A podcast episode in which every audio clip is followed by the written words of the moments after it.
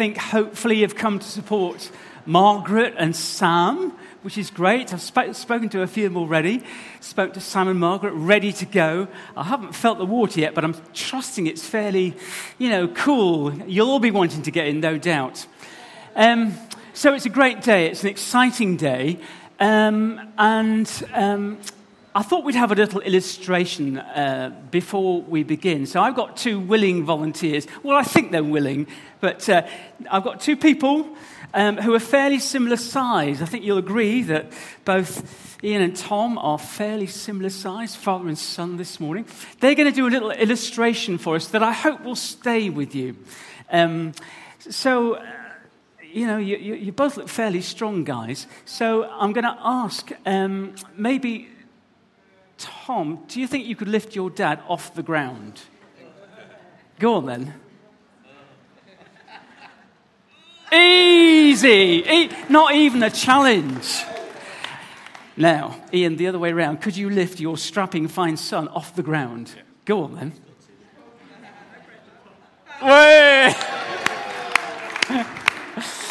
if I then went on to ask if you could lift him overhead, you might be able to, um, apparently, some weightlifters can lift the human body, their own weight, five times over their heads. But there even comes a point for them, as there would come a point for me, where you can't lift.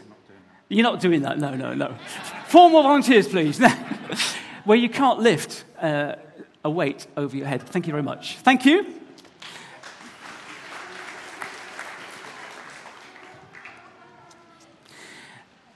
There was more to that than just a bit of fun. Um, because if you went on to do more and more extreme physical weights, I was speaking to someone before who's done a lot of physical exercise even before coming here this morning. On a hot day like this, I was impressed. But there does come a, a limit to the amount of weight that you can lift, whether it be just off the ground or over your head. There comes a limit.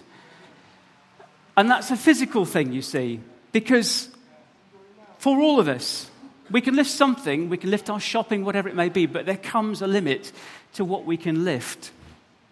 And if you were to ignore that, you might get some physical injury. You might get a long term back problem. You might snap something, a tendon or a ligament, because we're not designed to carry unending weight like that. And I just want to bring something quite serious on the back of that. In the same way as we're designed only to carry a certain physical weight, there's spiritual weight, emotional weight, and some of that stuff, you know, we're not designed to carry. It can be too much for us.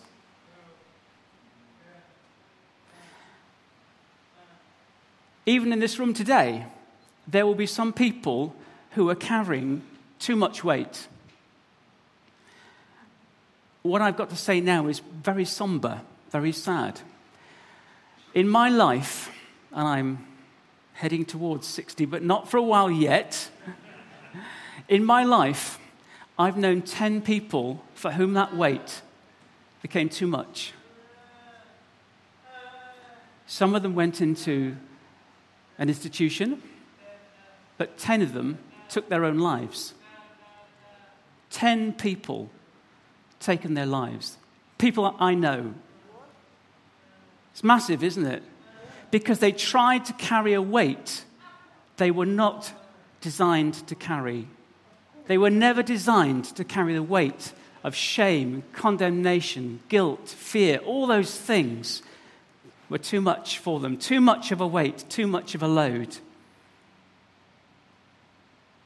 I've known others who've thought about such things but haven't done it.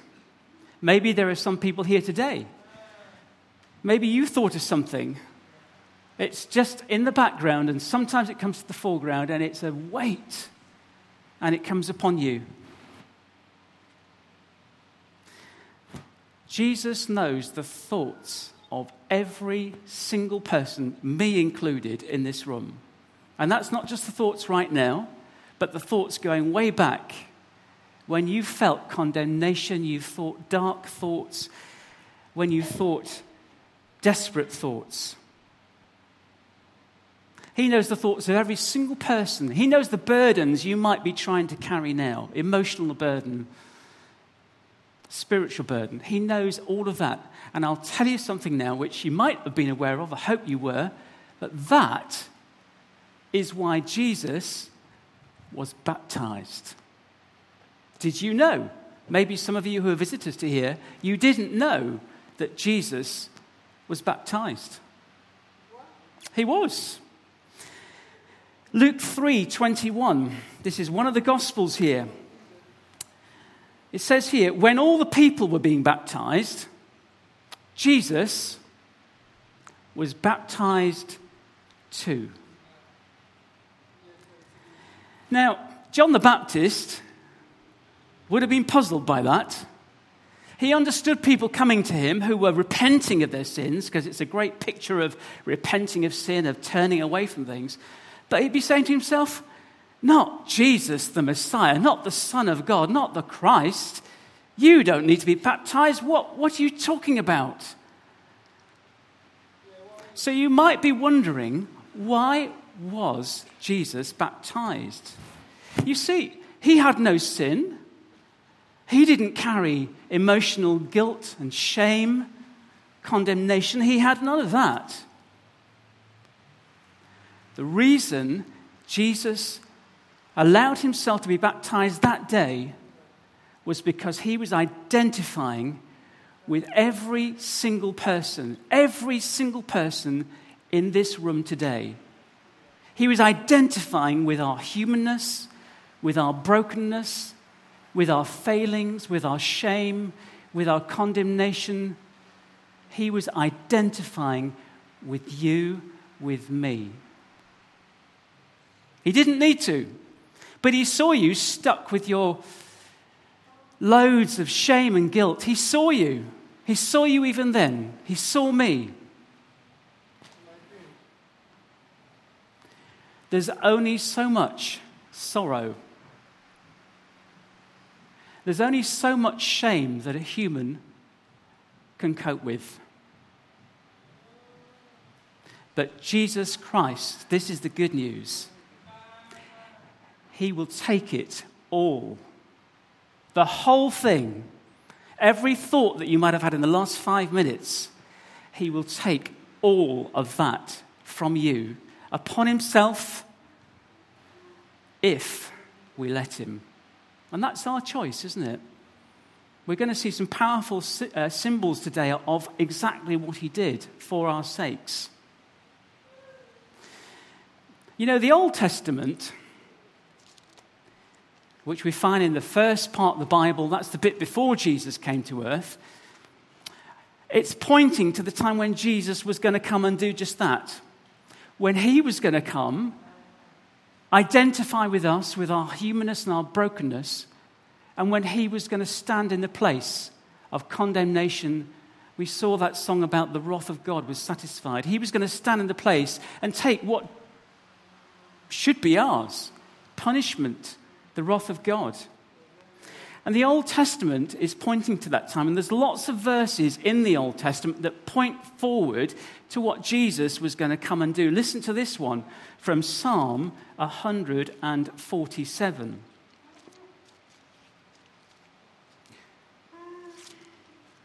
And this is just verse 3. He, speaking about Jesus, he heals the broken hearted he binds up their wounds. If anyone here is feeling brokenhearted or wounded, Jesus says, I've come to heal your wounds. I've come to bind you up in that place where there's a weakness, where you're broken, where you're hurt. And then from Isaiah, Isaiah 53, a marvelous passage that speaks very accurately about the coming of Jesus and his death for us. Verse 5, it says this But he, speaking about Jesus again, he was pierced for our transgressions, he was crushed for our sins, iniquities. The punishment that brought us peace was upon him. And by his wounds, we are healed. Awesome, isn't it? Awesome. That's what happened. So when Jesus said to John, I want to be baptized too, it was for that very reason, identifying with us completely and showing that he was going to go not just with a physical baptism, but with a physical death. He would go through the baptism of death on the cross. And what happened on the cross? Well, that's where we read in Isaiah, he was going to take the punishment, be pierced for our sins. That's what the cross was all about. And let me say this the baptism of Jesus was real. It was real water, a real person under the water, and a real person, John the Baptist, baptizing him. And going on from there, the death of Jesus was real in every way. So it was a real body that was capable of feeling pain, that was capable of feeling suffering. They were real nails that were driven into his body. The beating that he had with a scourge was real. The crown of thorns that was roughly made from briars, they were real, pressed on his head, real blood coming from a real human being for our sake. The betrayal was real. Everything about that moment in history was real. And in Luke 12, knowing what was coming, Jesus said this in verse 50.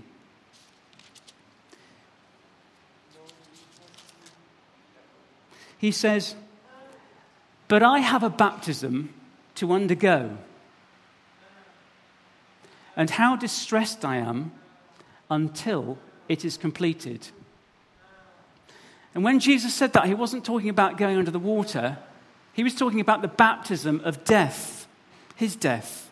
It was something that he was going to experience for our sakes. So, going back to that picture of the weight before, Jesus himself, he went to the cross knowing the horrible weight, the back-breaking weight that you and I carry. It's a horrible weight. The weight of your sin is horrible. I can't bear your sin.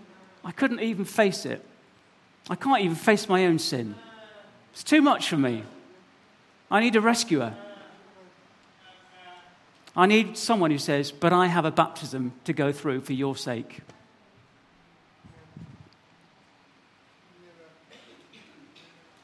And so when Jesus went to the cross, with you in mind to bear your sin and my sin, to take off you that load you could never carry, a load that would crush you and break you.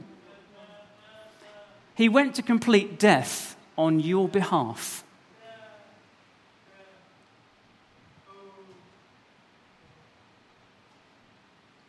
And as he dies, he cries out three words and they resound through history. It is finished.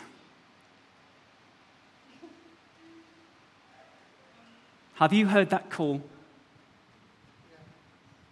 That's the call that says, I have taken your sin and shame because you can't carry it. It's too much for you. That cry was a cry of declaration to himself, the last three words he utters. It was a cry of declaration to his Father God, for whom he was paying your price and mine. It was a cry of declaration to those who walked by and weren't really interested. And it's a cry to you and me. Have you heard that cry? Or is there still a pending on your life? Or is it, it is finished? No more guilt, no more shame, freedom, That's what Sam and Margaret are celebrating today.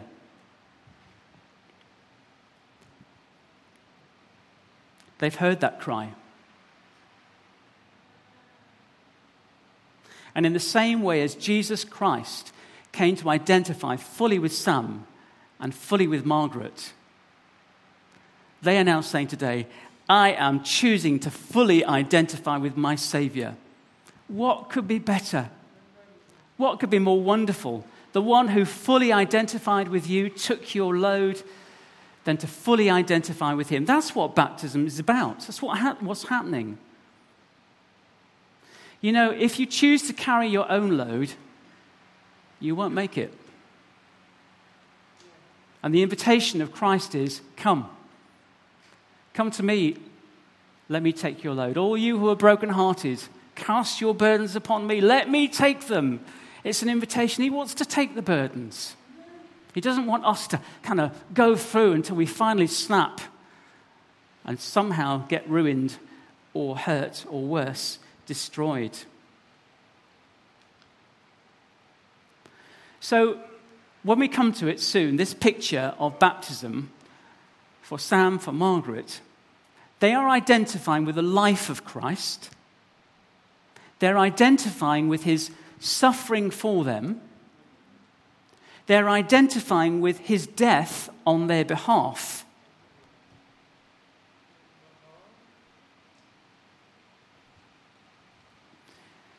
They're identifying also with his resurrection. Because that's the promise. Because you see, there isn't a corpse in a tomb somewhere. There never was. Well, there was, but only for a short time. The Romans couldn't produce a corpse to say, no, no, he never was raised from the dead. And throughout history, no evidence ever. The evidence is all compelling to resurrection, vindication of what Christ cried out when he said, It's finished. Empty tomb. And so God says, What I did for my son, I will do for every person who trusts him. Triumph over death over sin. No more grip apart from the grip of grace. Thank you for that, Jan. Can you imagine for a moment? Don't do it for long. But can you imagine for a moment carrying the weight of all the things you wished you'd never said? Of all the things that you wished you'd never done, and if only the day after you could rewrite your own personal history? And the shame and everything that comes with that. Can you imagine carrying that forever without God? There's a place where people do that. It's called hell. A place forever without God, never having accepted the gift of His forgiveness and grace, never having identified with His Son and forever choosing to carry that weight yourself. It's a horrific future that, at all measures, with every effort within your being and bones and fiber and everything else, you should run from that and run to Christ.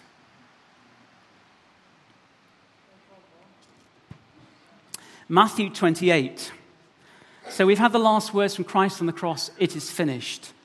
These are the last words that Christ gave his disciples once he had been raised from dead. He had encouraged them. They'd seen him, they'd touched him, they'd, they'd eaten food with him. He was the resurrected Christ.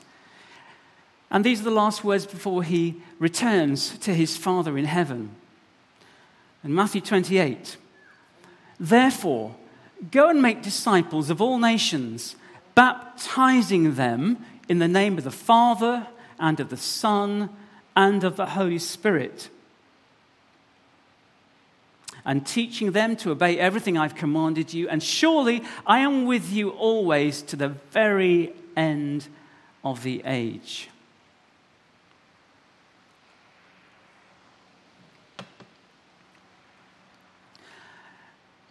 I really felt God speaking to me in preparing this message. It's taken a long time to come to this day of actually bringing it to you. A lot of things have gone on. And I believe that there are people in this auditorium today that God is speaking to.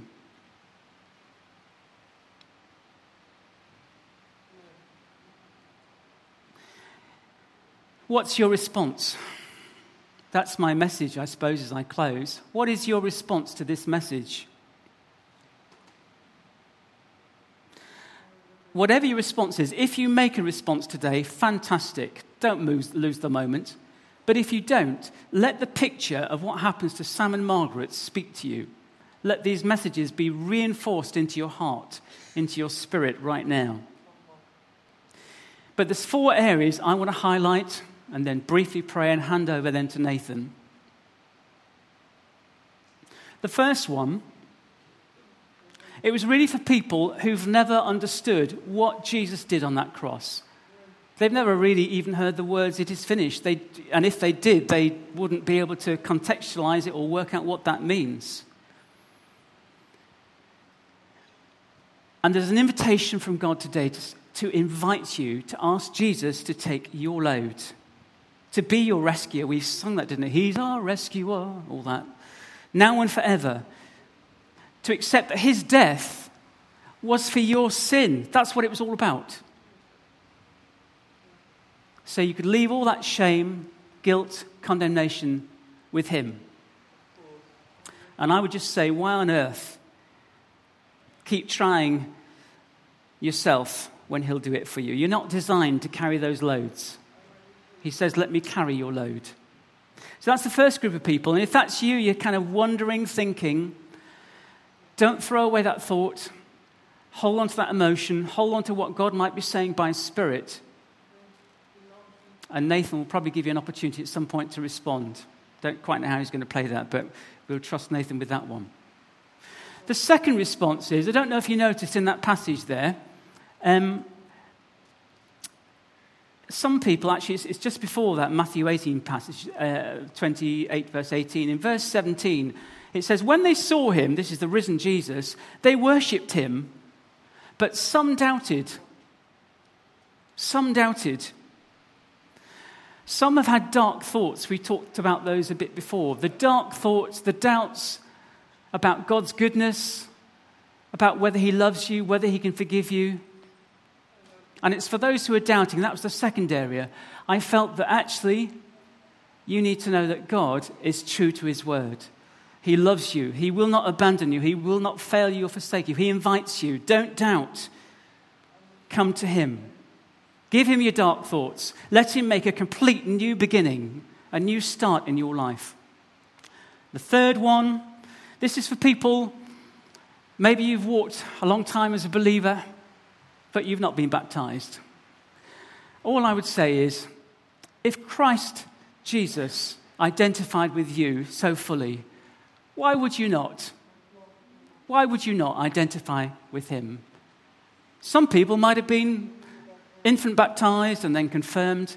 Well, let your choice now uh, to identify with him be a confirmation of your confirmation. It's no big deal. It's fantastic. So, you know, don't hang on, get in there. Um, and the last one, um, I suppose it's underlining what I said before. There's an invitation for you to come to God and be able to call him Dad, Father. He invites you. He invites you to be able to say, Dad. I met a young man last night called Alec. I wonder whether he'd be here this morning, but it was a long way away.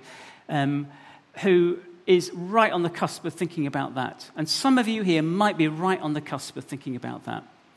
So I'm just going to pray and then hand over to Nathan. Thank you, Father. Lord, for all of us in this room who know what your Son did for us, we're so very, very, very grateful.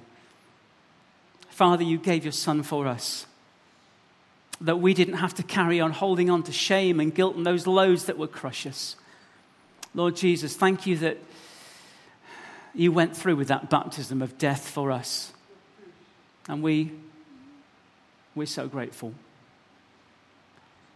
Lord, as well as praying for, for Margaret, for Sam, Lord, I want to pray for people here who would be open to receive all that you've done for us, that it might be a new start, a new beginning. So, Holy Spirit, be upon the rest of our time. Speak, Lord, through what we see. Speak into our hearts. Give us open hearts to what you might want from us, Lord. You want our hearts. You want our lives. You want us to walk free. So I pray that no one will go out of this room carrying a load that they weren't designed to carry. Jesus, we worship you. Amen. Amen. Thank you, Nathan.